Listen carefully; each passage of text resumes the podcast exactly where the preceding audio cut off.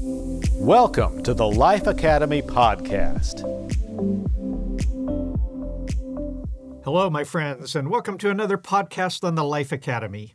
I'm Pastor Doug Pratt, here to share with you a Christian perspective on evangelicals in the voting booth. As always, my thoughts are not presented under any illusion that they are the only Christian perspective. You're free to disagree and to develop your own perspective, but my words are intended to give you something to consider. Evangelical Christians in America have been discovered by the secular press and the political class. While not a majority, they represent a substantial percentage of likely voters in any presidential campaign. In the past two national elections, 2016 and 2020, a large number voted for Donald Trump, while a smaller minority proclaimed themselves to be never Trumpers. What were the reasons? Former President Trump, who is currently, as I speak, the most likely Republican nominee in 2024, is a magnetic personality, for good or ill, who has dominated the national attention for nearly a decade. He is outsized in every way, not only physically large, but very vocal and very notable in both his flaws and his strengths. His past is littered with examples of sexual misbehavior, and he is on his third marriage. He is extremely vocal, both out loud and on social media, and frequently speaks off the cuff with sarcasm, exaggeration, or distortion. He has a gigantic ego and is often critical and vindictive toward those who disagree with him or are perceived to be disloyal. In all of these ways, his personal character seems to be at dramatic odds with the virtuous traits taught in the Bible humility, restraint, chastity, forgiveness, gentleness, etc. How then can evangelicals who profess the Bible to be their ultimate standard support him, defend him, and cast their vote for him? That is the question I wish to explore with you.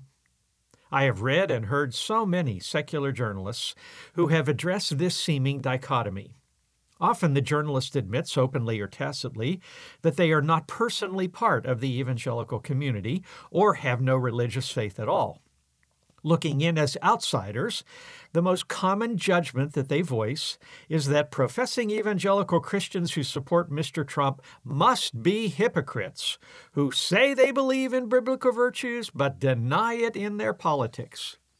Other journalists confess just a puzzlement at this phenomenon without casting judgment. As one who has lived inside evangelicalism for many years and has spoken with many Bible believing Christians, both pro and anti Trumpers, I will attempt to explain the current situation in a way that few articles, news reports, and websites have been able to or chosen to do and whether a particular secular journalist is simply uninformed about the thinking of evangelicals or willfully chooses to present a distorted picture is not my place to judge. Roughly 30 years ago, a bruising presidential election was held that pitted incumbent President George H.W. Bush against newcomer Bill Clinton, with a third party candidate in Ross Perot nipping at their heels. Some wise political advisers to the Democrat Clinton, including James Carville, urged the candidate to focus his campaign on kitchen table economics. President Bush, touting his international success in the Gulf War and the end of the Cold War, was vulnerable on the domestic front. He had vowed, read my lips, no new taxes, but then had caved to congressional pressure and approved a tax hike. As the campaign progressed, national employment was down and the stock market was struggling. The slogan that Clinton successfully ran on all the way to the White House was It's the economy, stupid.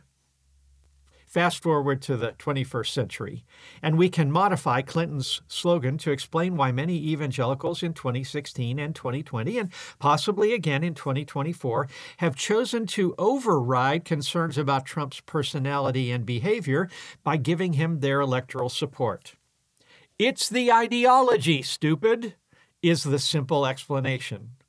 In a high stakes battle between two very divided political parties who have quite opposite ideologies and policy goals, it is not necessarily hypocritical to cast one's vote on the basis of the preferred ideology rather than on the personalities of the candidates. Ideology is a very big word that I am using to encompass the contrasting worldviews or approaches of the modern conservative and progressive perspectives. They differ profoundly on their approach to the controversial issues of the day abortion, sexuality, immigration, environment and energy, government spending and bureaucracy, critical race theory, cancel culture, and forced diversity requirements, etc.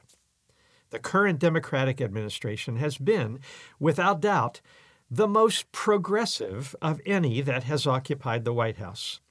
I suspect that those, including some evangelicals who are working to remove that administration and its leader from office by January 2025, are primarily doing so because of their ideology, their view of what would be the best policies and actions for our country in the future.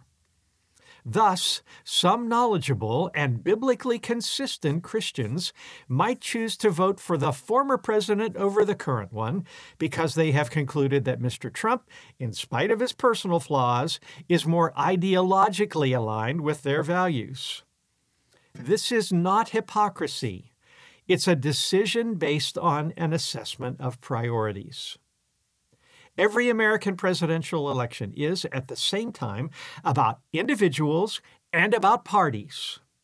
In especially divisive times like the current, casting a vote for one party or another is about choosing not just between two individuals, but also between opposing and strongly contrasting ideologies.